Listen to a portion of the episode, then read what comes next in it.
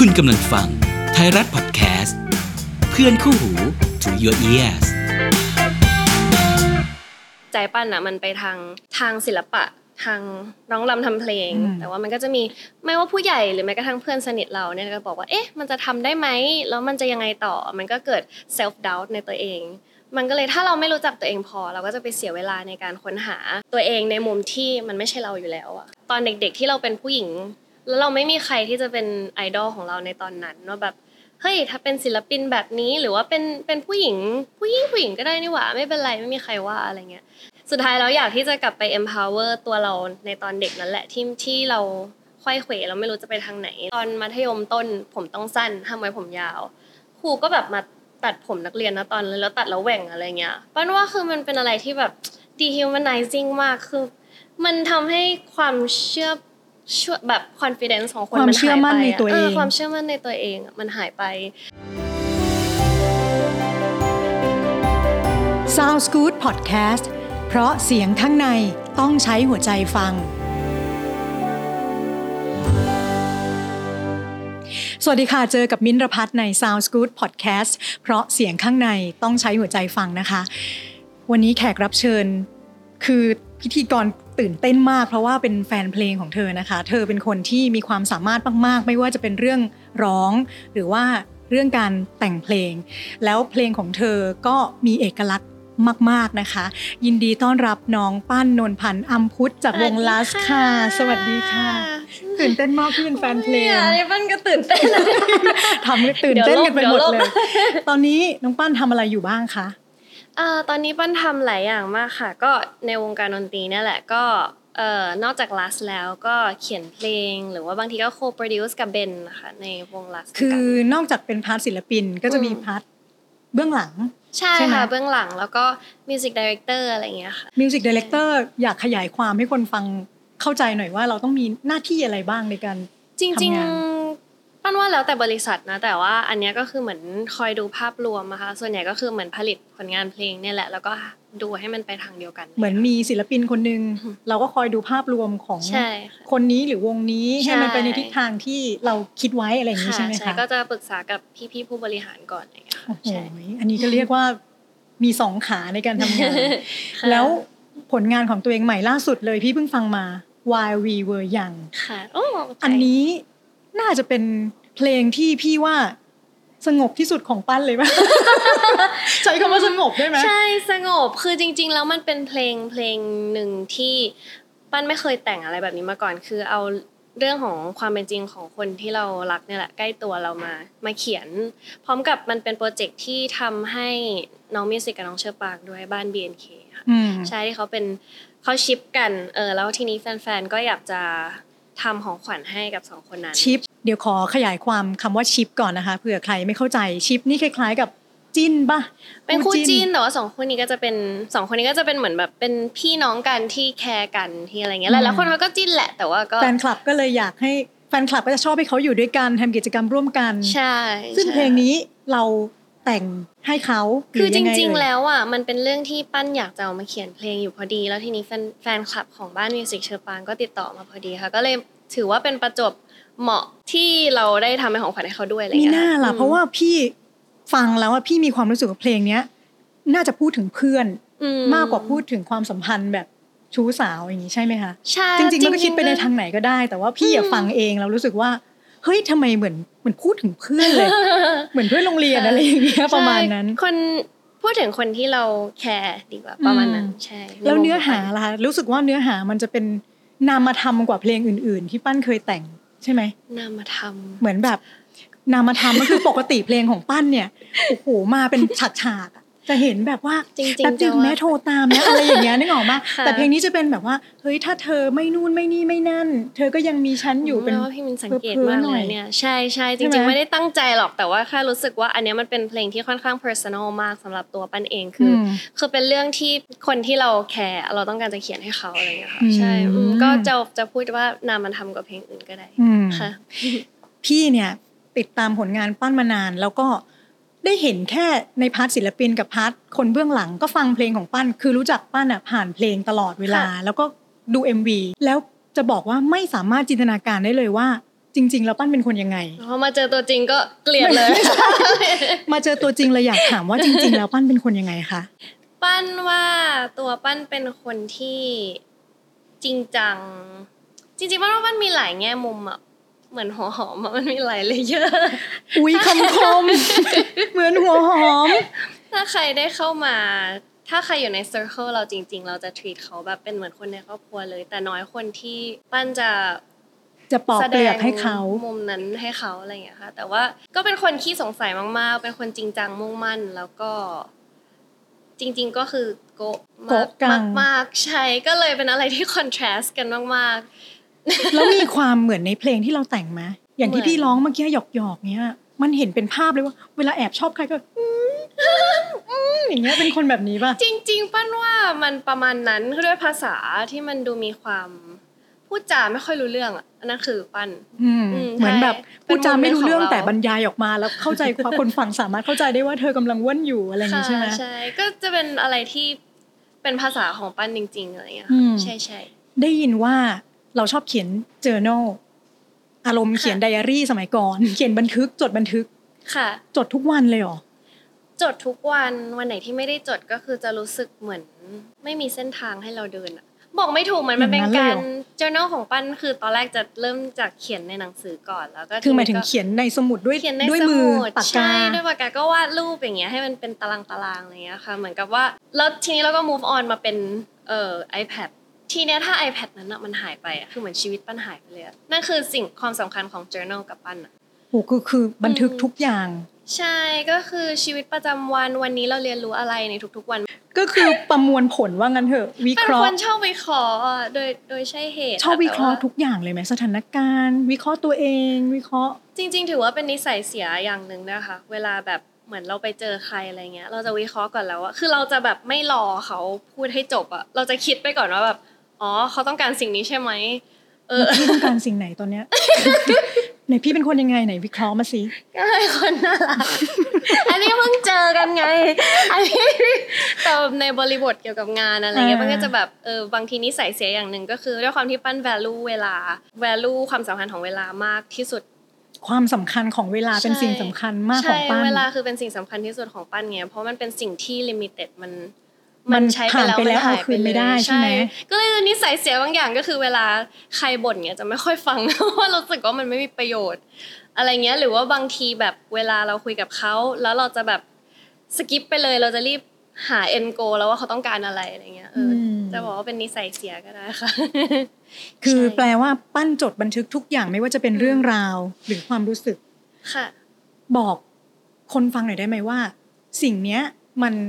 มันสามารถช่วยอะไรกับชีวิตเราได้บ้าง เผื่อว่ามีใครค่ะอยากจะลองไปทำตาม จริง ๆ คือปั้นเริ่มเขียน journal มาประมาณ 3-4 ปีแล้วค่ะ แล้วจริง ๆ ข้อดีของมันคือมันทำให้เรารู้จักตัวเองมากขึ้นเยอะมากๆ เพราะว่าปั้นเชื่อว่าในทุกๆวันของชีวิตอะด้วยความที่ปั้นผ่านมาแล้วด้วยในช่วงที่ต้องการจะค้นหาตัวเองว่าโอเค สายงานเราจะไปทางไหนอะไรเงี้ยมันจะต้องมีคนคนนั้นที่จะต้องคิดว่าเขารู้จากตัวเรามากกว่าตัวเราเองเออแล้วเขาก็จะพยายามแบบอย่างเช่นอะสมมติสมมติน้องๆ คนไหนที่เพิ่งเรียนจบใหม่ ๆ ก็จะแบบเอ๊ะฉันจะไปทางไหนดี แต่ใจฉันอะมันไปทางแบบ สมมติแล้วกันสิ่งที่ผ่านมากับปั้นก็คือใจปั้นอะมันไปทางทางศิลปะทางร้องรำทำเพลงอืมแต่ว่ามันก็จะมีไม่ว่าผู้ใหญ่หรือแม้กระทั่งเพื่อนสนิทเราเนี่ยก็บอกว่าเอ๊ะมันจะทำได้ไหมแล้วมันจะยังไงต่อมันก็เกิด self doubt ในตัวเอง มันก็เลยถ้าเราไม่รู้จักตัวเองพอ เราก็จะไปเสียเวลาในการค้นหาตัวเองในมุมที่มันไม่ใช่เราอยู่แล้วอะคือเหมือนไปเสียเวลาอืมอาจจะไม่ได้เลือกเรียนจบปุ๊บ เราอาจจะเลือกอืมไปทำธุรกิจใช่หรืออะไรก็อะไรตามที่สุดท้ายแล้วมันไม่ตอบโจทย์ในใจเราอะไรเงี้ยแล้วตอนนั้นปั้นอืมปั้นเวทยังไงใช้ใช้ journal เนี่ยในการตัดสินใจได้ยังไงว่าเฮ้ยเราจะมาทางนี้แล้วแน่ จริงๆ คือหลงทางไปหลายปีเหมือนกันนะคะ เพราะว่าเหมือนปั้นโตมาในอะไรที่อยู่ในกรอบมาก ๆ ในครอบครัวในญาติพี่น้องอะไรเงี้ยที่ไม่ไม่เคยมีใครมาทางสายศิลปินอะไรเงี้ยค่ะ ก็จริง ๆ แล้วนะตอนนั้นหลงทางไปหลายปีด้วยความที่ไม่รู้จักตัวเอง เราปล่อยให้ใครกำหนดชีวิตเราปล่อยให้เส้นทางที่เขาคนอื่นเขาคิดว่ามันดีอะมากำหนดชีวิตเราไปเรื่อยๆ แต่ว่าพอตั้งแต่ journal มันก็ทำให้รู้ว่าก็จะเขียนแหละว่าโอเค วันนี้เรารู้สึกยังไง หรือว่าเวลาเรา ไปสมมติไปสถานที่ใหม่ๆ เราได้อินสปิเรชันอะไรกลับมาๆเราเคยอะไงี้เขียนแบบแยกไหมว่า ฉันชอบอะไรหนึ่งสองสามสี่เราเคยทำอย่างนั้นไหมไม่ขนาดหรืนั้อนแบบแบ่งฝากว่าธุรกิจหนึ่งสองฉันจะได้ข้อดีข้อเสีย ถ้าจะเป็นศิลปินข้อดีข้อเสียอย่างเงี้ยอันนี้เป็นวิธีการเขียนของปั้นไม่แบบคือจริงๆตัวว่านะเป็นคนที่แบบ logical แต่ว่าถ้าเป็นเรื่องที่มันเกี่ยวกับชีวิตตัวเองปั้นเลือกที่จะฟังหัวใจตัวเองมากกว่า โอ้เธอใช้สัญชาตญาณเลย ใช่สัญชาตญาณเพราะว่าสัญชาตญาณเป็นอะไรที่สำคัญมากที่มนุษย์สมัยนี้ลืมไปว่ามัน มันคือสัญชาตญาณดิบอะที่จะพาเราไปในที่ที่ถูกต้องเมื่อกี้เลยปั้นบอกว่า มีหลายคนไม่ว่าจะเป็นผู้ใหญ่รอบข้างหรือว่าเพื่อนนะบอกว่าให้เราไปอีกเวนึงตอนที่เราเลือกมาเป็นศิลปินอย่างเงี้ยมีแรงหรือคำพูดอะไรที่มันทำให้เราไขว้เขวบ้างไหมโอ้มีตลอดเวลาค่ะ ปั้นว่าจริง ๆ ทุกๆคนที่มาสายนี้ ถ้าที่บ้านไม่ได้สนับสนุนตั้งแต่แรกก็จะต้องเจออยู่แล้วอะไรเงี้ยค่ะอะไรที่ไขว้เขวมากที่สุด น่าจะเป็นเวลาที่ปั้นต้อง อันนี้คือเป็นเป็นเรื่องที่แบบฮิวมานานมากแต่ว่าคือเวลาปั้นต้องกลับไปที่บ้านเอ่อคุณยายญาติญาติๆปั้นอะไรเงี้ยค่ะ ก็จะถามตลอดเลยว่าทำงานได้เงินเท่าไหร่ หรือว่าทำอันนี้ไปแล้วคือจะถามเรื่องเงินตลอดอะไรเงี้ย แต่คือเขาไม่ได้เขาไม่ได้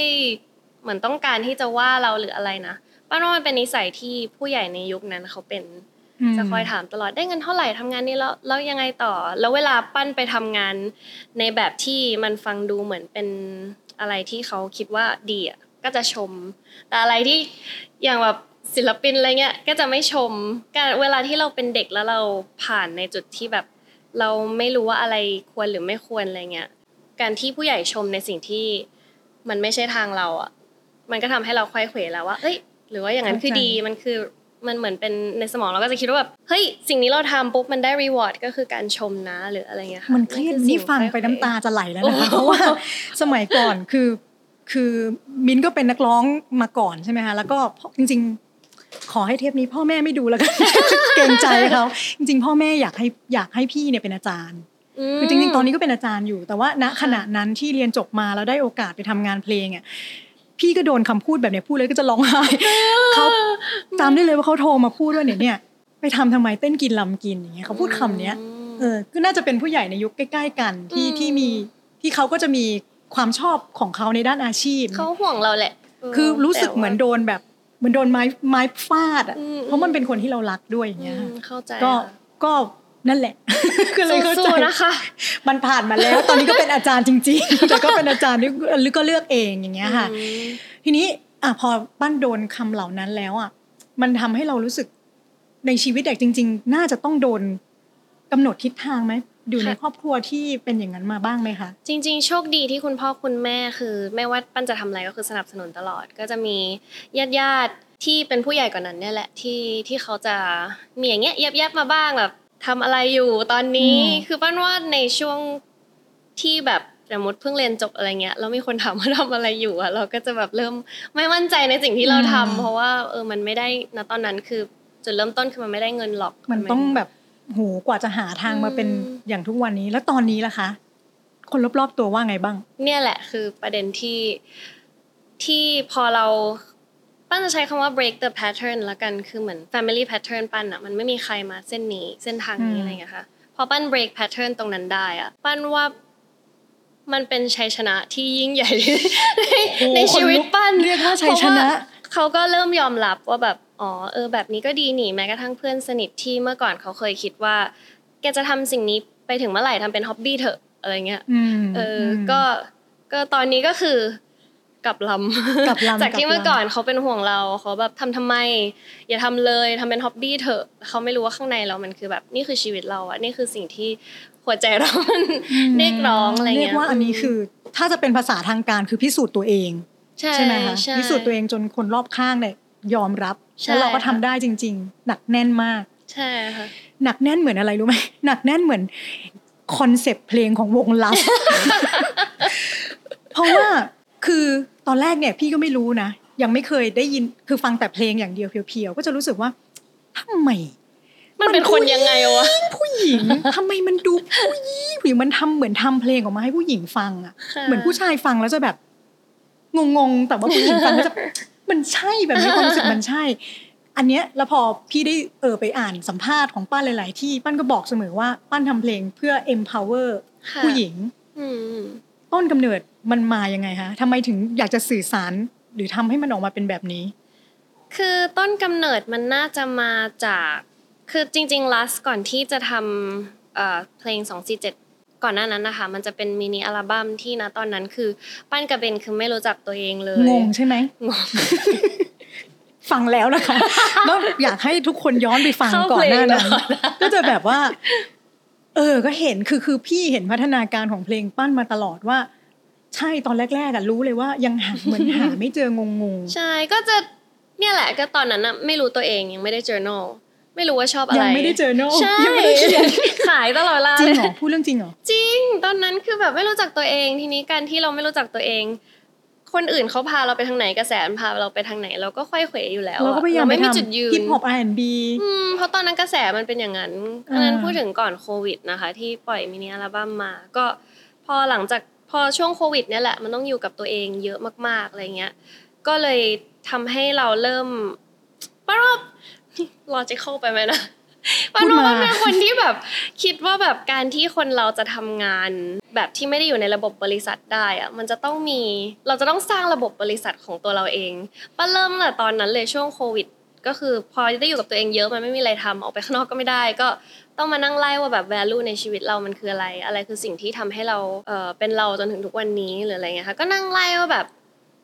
นั่งคิดไปถึงตั้งแต่ตอนเด็ก ๆ เลยว่าแบบโหเหมือนค้นปมในจิตใจตัวเอง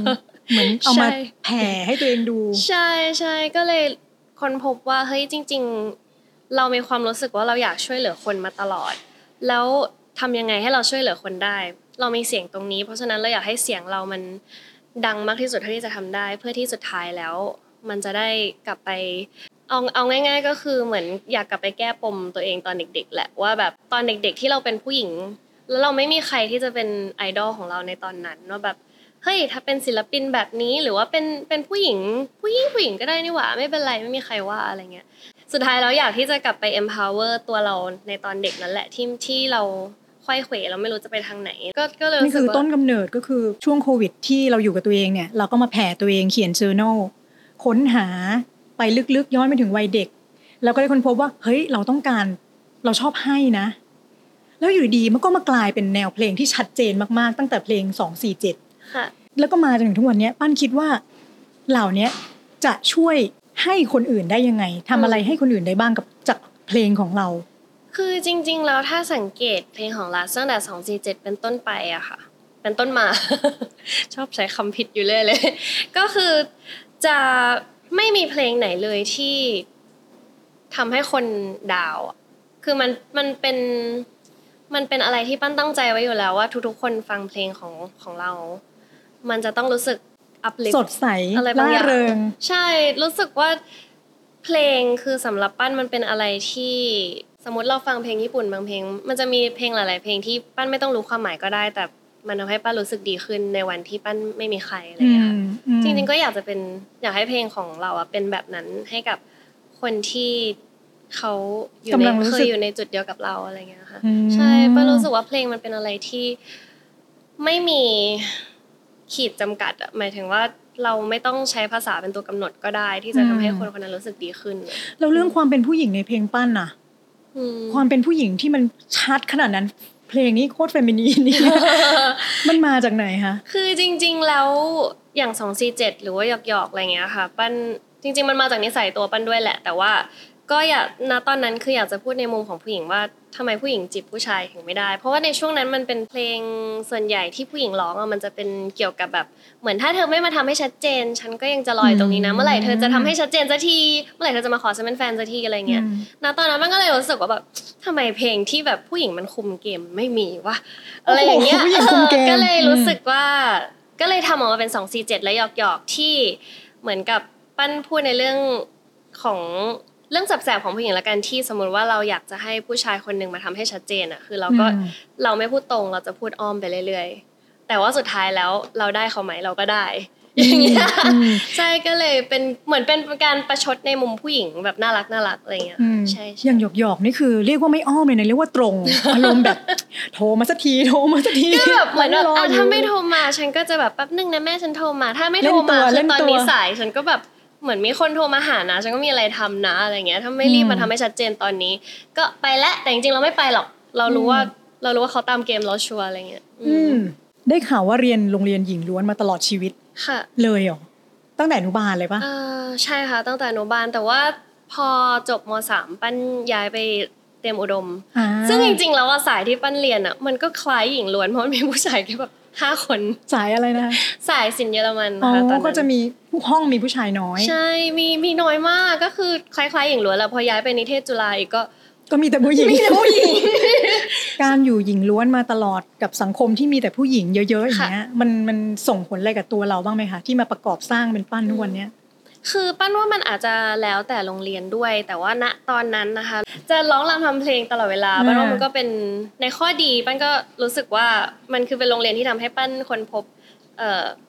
the love for music แล้วกันเออใช่อยู่วงประสานเสียงอะไรอย่างใช่เงี้ยใช่อยู่ตอนเด็กๆอะก็คือแบบว่าณตอนนั้นคือการอยู่วงประสานเสียงคือถือว่าเป็นอะไรที่เนิร์ดมาก แต่เราก็แบบ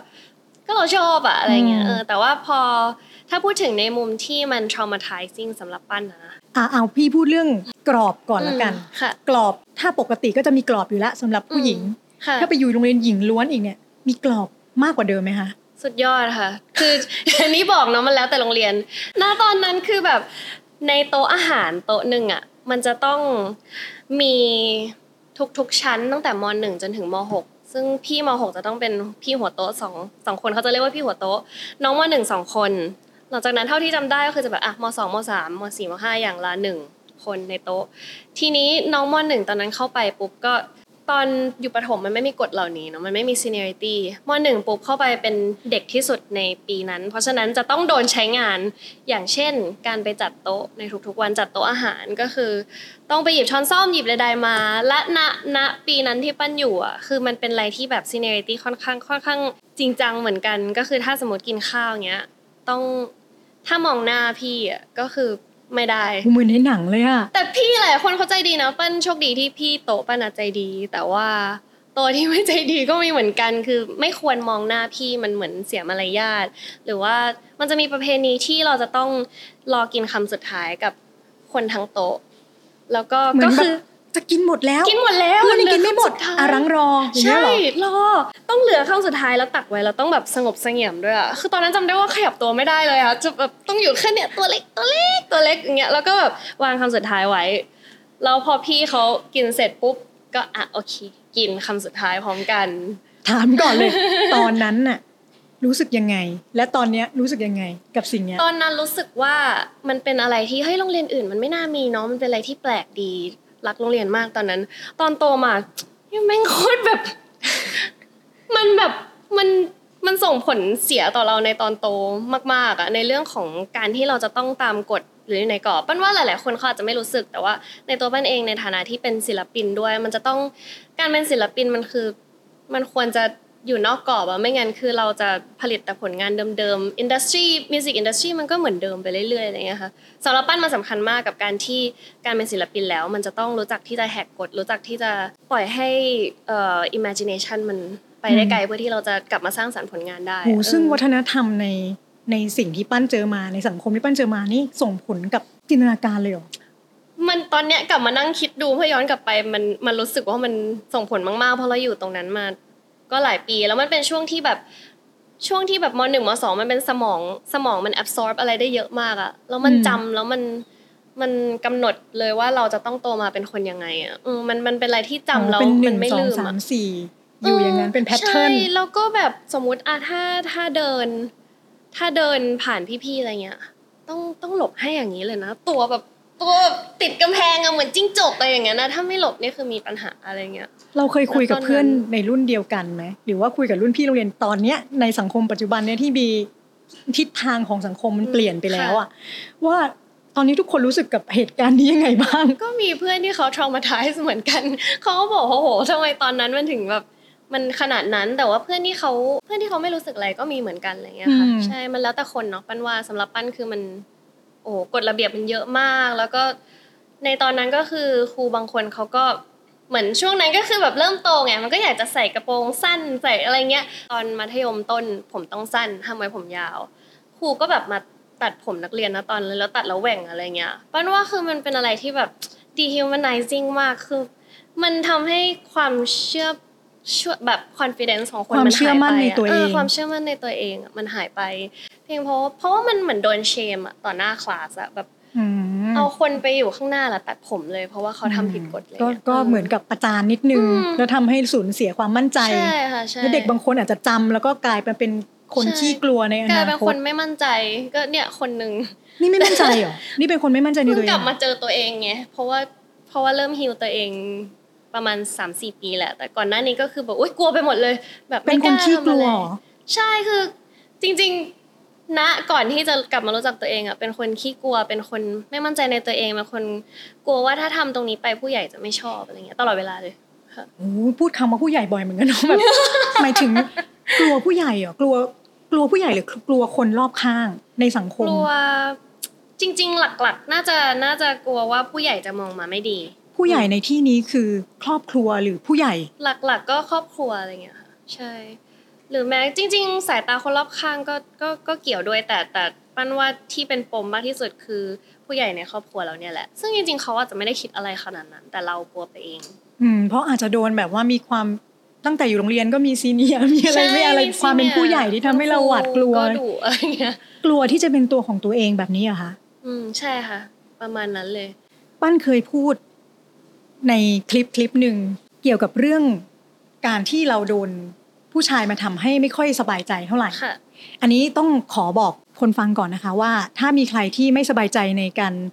สนทนาใน part นี้ของเราสามารถข้ามได้นะคะ เดี๋ยวเราจะทำ time stamp ไว้ตรง description ก็สามารถกดข้ามไปฟังอีก part หนึ่งได้ ถ้าถ้าไม่สบายใจนะคะ เรื่องตอนนั้นเนี่ยอยากให้ปั้นแชร์อีกค่ะครั้งหนึ่งแชร์ได้เนาะได้ไม่เป็นไรได้ค่ะอะแชร์ให้ฟังอีกทีปั้นว่าเรามาแล้วเราเจอเรื่องอะไรมาบ้างค่ะ เรื่องที่จะเล่าต่อไปนี้คือมันเกี่ยวกับตอนปั้นประมาณ เด็กมากๆห้าหกขวบมั้งคะณตอนนั้นคือตอนซัมเมอร์ปั้นจะไม่มีที่อยู่ใช่ไหมเพราะว่าคุณพ่อคุณแม่ต้องทำงานทีเนี้ยแม่ก็จะต้องพกปั้นไปทำงานด้วย ทีนี้พอเอาไปทำงานด้วยเนี่ยก็จะต้องเจอพี่ๆที่ทำงานหลายคนมากๆอะไรเงี้ยในวันนั้นสิ่งที่เกิดขึ้นคือเหมือนจะมีพี่ผู้ชายคนหนึ่งที่เขาเป็นเพื่อนที่ทำงานแม่เนี่ยแหละที่เขาจะชอบมายุ่งกับเราอยู่ตลอดเวลาใน เออแล้วแล้วคือเราก็เด็กอะเราก็ไม่รู้ว่าแบบที่เขามายุ่งกับเราคือเขาต้องการอะไรนะ แล้วเขาก็จะคอยมากระซิบข้างหูเราตลอดปั้นจำคำไม่ได้แต่ว่าจำได้ว่ามันเป็นอะไรที่แบบเกี่ยวกับแฟนหรือว่าอะไรเงี้ยอะพี่เราก็แบบผู้ใหญ่อะอืมพูดกับเด็กอะเออแล้วก้มลงมาพูดกับเราที่ห้าหกขวบแล้วแบบชอบมาเป่าหูเงี้ยเอ้ยเป่าจริงเป่าๆลนะมมาเหรอเป่าลมมาทำให้เราจะกระจี้อะไรอย่างมันเงี้ยทำเหรอให้คือนะตอนนั้นปั้นไม่รู้ว่ามันคืออะไร แต่ แค่รู้ว่าไม่ชอบไม่สบายใจ ไม่อยากอยู่ใกล้คนคนนี้อะไรอย่างเงี้อืยมค่ะมาทำให้เราไม่สบายใจ อืมจะตอนนั้นก็คือจำไม่ได้ว่าบอกแม่หรือเปล่า แต่ว่ามันคงเด็กมันคงอธิบายอะไรมากไม่ค่อยได้อะไรเงี้ยแต่มันเป็นความรู้สึกว่าเราไม่ชอบมันเป็นความรู้สึกไม่ไม่ชชออบบคนนี้ แล้วทุกครั้งทุกซัมเมอร์ไปก็จะเจอคนคนเนี้ยออแล้วเขาก็จะยังมาทำก็ทำอย่างนั้นอะไรแหละอย่างเงี้ยซ้ำใช่ แล้วคือปั้นไม่รู้ว่าถือว่าโชคดีไหมแต่ก็ ถือว่าน่าจะโชคดีกว่าหลายๆคนที่เขาน่าจะโดนกระทำๆมากมายอย่างอื่น ใช่ของปั้นมันยังดีที่เป็นแค่คำพูดหรือว่าแต่อะไรแค่นี้เงี้ยก็ไม่สบายใจก็ไม่แล้วสบายใจแล้วมามารู้ตอนโตว่าคือเหมือนเพิ่งมาจำได้ตอนโตอะค่ะว่าสิ่งนี้มันเกิดขึ้นกับเรา แต่ในระหว่างทางคือ มันมี red flag หลาย ๆ อย่างที่ทำให้เรารู้สึกว่า เอ๊ะทำไมเราถึงไม่ชอบการกระทำของ คือพอไปพอโตแล้วไปเจอผู้ชายคนอื่น แล้วทำการกระทำเดียวกัน ทำเสียงคล้าย ๆ กันทั้งนั้นที่เขาไม่ได้ตั้งใจจะอะไรหรอกแต่มันกลับทำให้ป้ารู้สึกแบบไม่อยากอยู่ใกล้คนคนนั้นอะอืมเพราะว่าอย่างจริงๆแล้วมัน affect relationship ของปั้นกับคุณพ่อด้วย ก็เพิ่งมารู้เหมือนกันว่าแบบมันเกี่ยวกับคนคนนี้เนี่ยแหละที่เขาทำแบบนี้กับเราตั้งแต่เด็กอะไรเงี้ยเหมือนกับว่าคุณพ่อเขาบางทีเขาใช้เสียงโทนเดียวกันกับพี่คนนั้นอะปั้นจะไม่กล้าอยู่ไม่ไม่ค่อยอยากกอดคุณพ่ออะไรโหเงี้ยงั้นแสดงว่ามันมันเป็นเหตุการณ์ที่มีผลมาก ๆกับความรู้สึกของเราใน ที่เราเติบโตขึ้นมาอย่างนั้นเลยใช่ไหมคะมันมันเคยเคยคิดไหมว่ามันส่งผลก็คือก็คือเมื่อกี้ที่ป้านบอกว่า ส่งผลกับคุณพ่อออืมส่งผลกับ relationship ของเรากับผู้ชายรอบข้างใช่กลัวผู้ชายอะไรอย่างนั้นเลยเหรอเคยกลัวค่ะเคยไม่ไม่อยากเป็นเพื่อนกับผู้ชายคือแบบ คือยิงเล่นหญิงล้วนมาด้วยแหละเออก็ไม่อยากต้องเป็นเพื่อนไปมากกว่านั้นนะแค่อยู่ห่างๆก็พออะไรเงี้ยแต่ว่าอืมหายแล้วค่ะหายมาสักพักละนานละ นานแล้วเพราะว่าเราได้ประมวลตัวเองเหรอหรือว่า น่าจะพออยู่ในวงการดนตรีแล้วผู้ชายค่อนข้างเยอะอะไรเงี้ยค่ะ มันก็ทำให้เราเรียนรู้ว่า เอ้ยผู้ชายคือดีเยอะมากนะอะไรเงี้ยไม่ไม่จำเป็นต้องเป็นแบบคนคนๆนั้นอืเลยมอะอืมอืมพี่ถือว่าปั้นโชคดีนะอือฮึที่หนึ่ง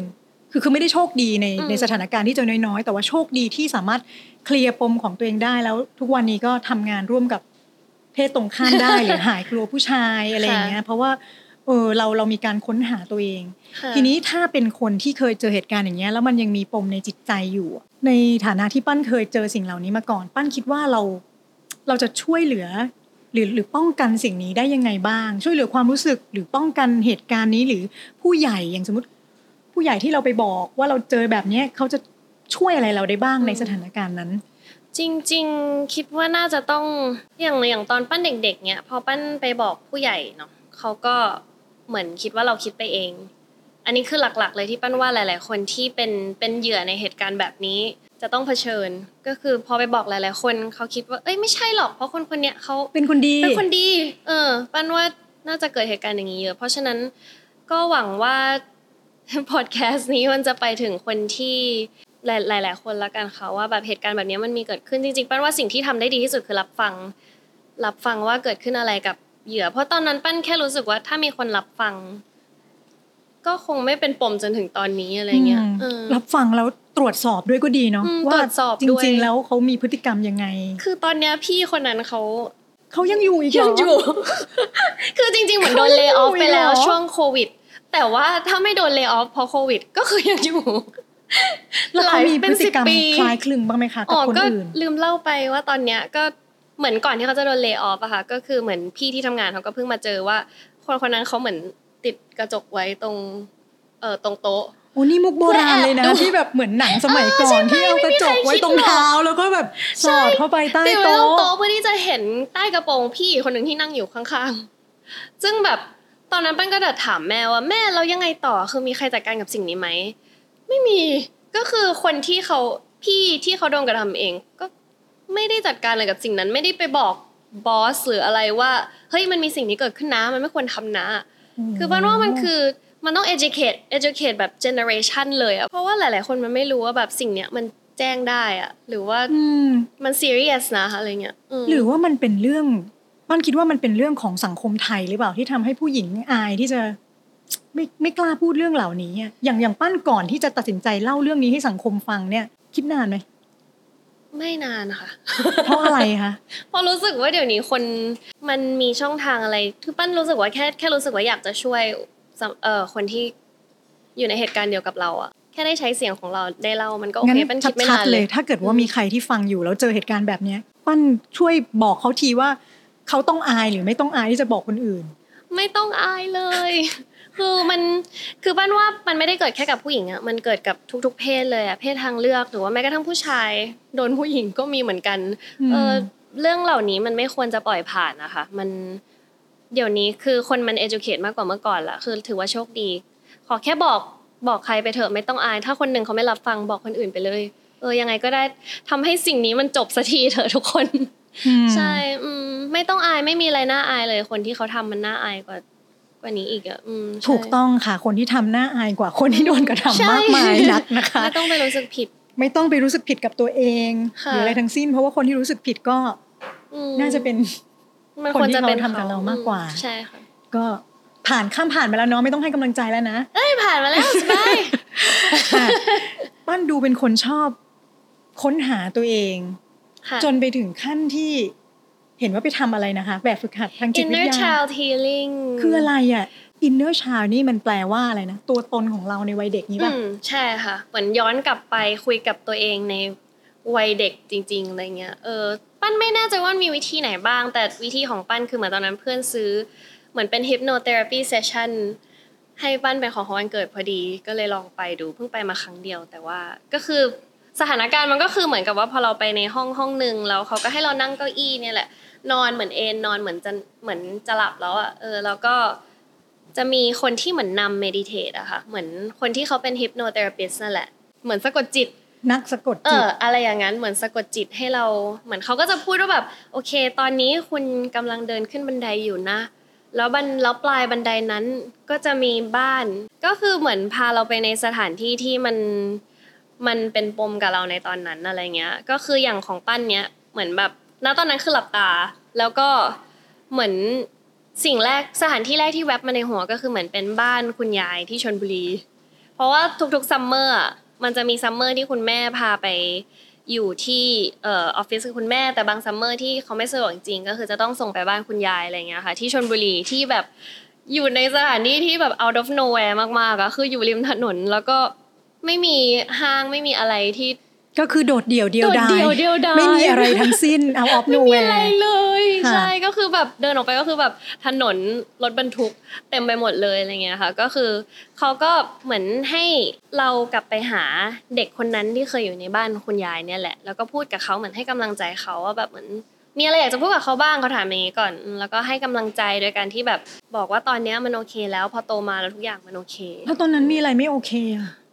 นั่นน่ะดิ คือตอนนั้นก็หาเรื่องฮิลไปเรื่อยๆอะอืมคือแต่ณตอนนั้นน่ะมันคือ relationship ของปั้นกับคุณยายนี่แหละที่ไม่โอเค ก็อย่างที่บอกคือคุณยายเป็นคน strict มาก เป็นคนที่แบบมีแบบแผนอะแบบหนึ่งสองสามสี่เท่านั้น ยกตัวอย่างอย่างเช่น ตอนมันไปอยู่บ้านคุณยายคือแบบ จะต้องเปลี่ยนใจกันไหว้พระ ก็คือมันจะมีสองอันที่ถือได้อะอันประมาณเนี้ย ถือไปพร้อมกันได้ แต่อือฮึคุณยายคือไม่ได้ปั้นต้องวางอันหนึงก่อน วางไปแล้วก็ถือสองมือ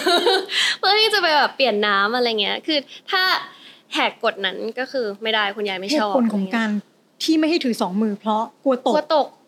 แต่มันไม่ตกหรอกไงมัน มันอันมันอันเล็เล็กกๆอ่าใช่คือระมัดระวังอย่างที่สุด มีใช่ระเบียบมีแบบแผนมีระเบียบมากเป็นคนน้ำเป๊ะห้ามเปิดแรงใช่ใช่น้ำห้ามเปิดแรงมีอะไรอีกอะเวลาปั้นทำอะไรอยู่ตอนเด็กๆอะมันก็ไม่มีอะไรทำอะในตอนนั้นก็คือแบบโอเคนั่งอ่านการ์ตูนอยู่ข้างบนยายก็จะคอยเรียกว่าแบบปั้นทำอะไรอยู่ มันก็ต้องเดินลงมาลงมาลงมาบอกยายอ่านการ์ตูนอยู่ค่ะ เป็นอย่างเงี้ยทั้งวันเออเขาคือคอยเช็คเราคอยคอยเช็เช็คคว่าหลานทำอะไรอยู่ทำอะไรที่ผิดหรือเปล่าโอ้โหหรือว่าแบบตอนที่ฝนตก ทุกคนก็จะต้องถอดปลั๊กออกหมดเลย คือสมัยคุณยายมันน่าจะอันตรายไฟถ้าช็ไม่อตถอดปลั๊กอันนี้เข้าใจได้ อืมแต่คือแบบณตอนนั้นคือมันไม่มีอะไรเกิดขึ้นหรอกอะแต่ว่าก็ต้องถอดแล้วแล้ววันที่ฝนตกก็จะไม่มีอะไรทำเอาเป็นว่าอยู่บ้านคุณยายคือเหงาสุดๆ แบบไม่มีเพื่อนอะไรอย่างเงี้ยเครียดไหมตอนนั้นเครียดป่ะ เครียดคือมันจำจำได้ว่าแบบทุกๆอาทิตย์คือคุณแม่จะเอามาหย่อนไว้เสาร์ที่คุณแม่จะมา แล้ววันจันทร์เราก็จะเห็นรถ คือเห็นภาพแบบเรากอดผ้าเน่าอยู่อะ แล้วแบบเกาะรั้วผ้าเน่าคือผ้าที่ติด ใช่โถน่ารัก เกาะรั้วอะเกาะรั้วเออบ้านคุณยายแล้วแม่ก็จะแบบขับรถออกไปไกลไกลไกลไกลขึ้นเรื่อยๆอะไรอย่างเงี้ยค่ะอืมแล้วเหมือนเราแบบว่า มันเหมือนโดนทิ้งโดดเดี่ยวโฮมันโลนแล้วก็ยืดกรอบแล้วกฎระเบียบ ใช่โอ้ปั้นก็เลยกลายเป็นคนขี้กลัววแล้วมาอยู่ในโรงเรียนที่มีกรอบระเบียบอู้อีกใช่ก็โโหคือหแบนับคูณสองไปอีกอะก็คือแบบอึดอัดไปหมดทั้งชีวิตมันอึดอัดมากมันเหมือนไม่ได้อืมเอ็กซ์เพรสตัวเองสักทีอะไรอย่างแล้วเงี้ยค่ะวิธีการรักษาเอออาการบำบัดทางเนี้ยอืม ซึ่งจริง ๆ แล้วมีเขามีหลักการอยู่นะคะ ที่ต่างประเทศก็ทำกันมาโหหลายยุคค่ะหลายสมัยแล้ววิธีการเนี้ยเป็นวิธีสากลมากๆ เพียงแต่ว่าในประเทศเราอาจจะยังอาจจะมีภาพของการสะกดจิตว่ามันเฮ้ยมันแปลกๆปะวะมันศิลศาสตร์มันนู่นมันนี่หรือเปล่าอ่าแต่จริง ๆ แล้วลองไปหาข้อมูลเพิ่มเติมนะคะ เพราะว่าศาสตร์เนี้ยมันมีมันมีแบบทางการแพทย์รองรับอยู่จริง ๆ ใช่ไหมใช่ค่ะอะใช่ต่อหลังจากที่ไปบอกเด็กน้อยคนนั้นแล้วว่าเธอไม่เป็นไรหรอกอืมไม่ต้องกลัวนะ ไปทำมาครั้งหนึ่งแล้วเป็นยังไงคะโอ้โหเหมือนเหมือนปมนั้นมันหายไปเลยอะค่ะ จริงเหรอจริง คือปั้นว่าแล้วแต่คนแต่ของปั้นในตอนนั้นปั้นค่อนข้างรู้จักตัวเองดีอยู่แล้วอะไรเงี้ย แค่อันนั้นมันเป็นสิ่งที่แบบปึ๊ดเดียวอะหายมันเลมายคอนเฟิร์มเราว่ามาคอนเฟิร์มว่าว่าเหทุมือกนอย่างเอามันโหโอเคสิกรรมตัดกรรม ตัดตัวทิ้งอะไรอย่างเงี้ยแบบก็เหมือนบอกเขาว่าแบบเราในตอนเนี้ยเราโอเค ไม่ต้องห่วงคือมันเหมือนอโหสิกรรมยังไงไม่รู้แต่ว่า แค่แค่ต้องบอกว่าแบบโตมาจะโอเคอะไม่เป็นไร ไม่ต้องมาโผล่ในชีวิตฉันตอนนี้แล้ว you can take the back seat I'm taking the wheel เอเหมืออนความกลัวเหล่านั้นที่เราเคยสะสมไว้ เธอฉันไม่เป็นไรตอนนี้ฉันโอเคแล้วทิ้งฉันไปเถอะ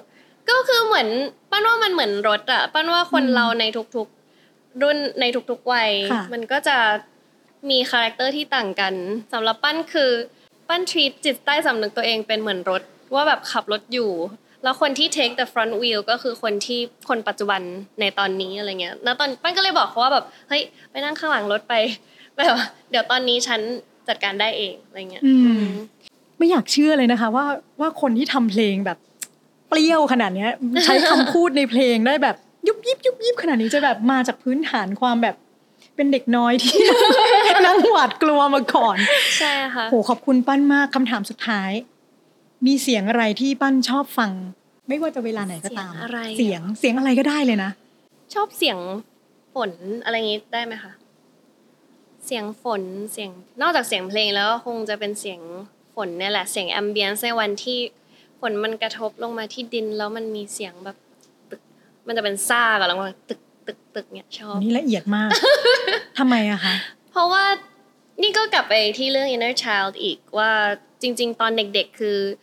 ตอนที่อยู่บ้านยายแล้วเหงามาก ๆ ในวันที่ฝนตกอะค่ะ มันจะเป็นวันที่ทุกๆ คน จะต้องตัดขาดจากโลกภายนอกก็คือ เพราะอย่างที่บอกคุณยายจะต้องให้ถอดปลั๊กทุกอย่างใช่ไหมทุกคนก็ห้ามดูทีวี โทรศัพท์ก็คุยไม่ได้ ใด ๆ เน็ตก็ใช้ไม่ได้ ทุกคนก็จะถูกบังคับให้มาอยู่ในในห้องนั่งเล่น รวมกันเหรอรวมกันทำอะไรไม่ได้นอกจากต้องคุยกัน ก็คือเป็นช่วงเวลาที่มีความสุขของปันอะไรเงี้ย ณตอนนั้นอืมปันก็เลย associate ฝนเชื่อมโยงว่ามันคือใช่เสียงฝนกับชื่อมโยงเหตุการณ์เสียงเหล่าฝนนั้นกับเหตุเหตุการณ์ที่เราได้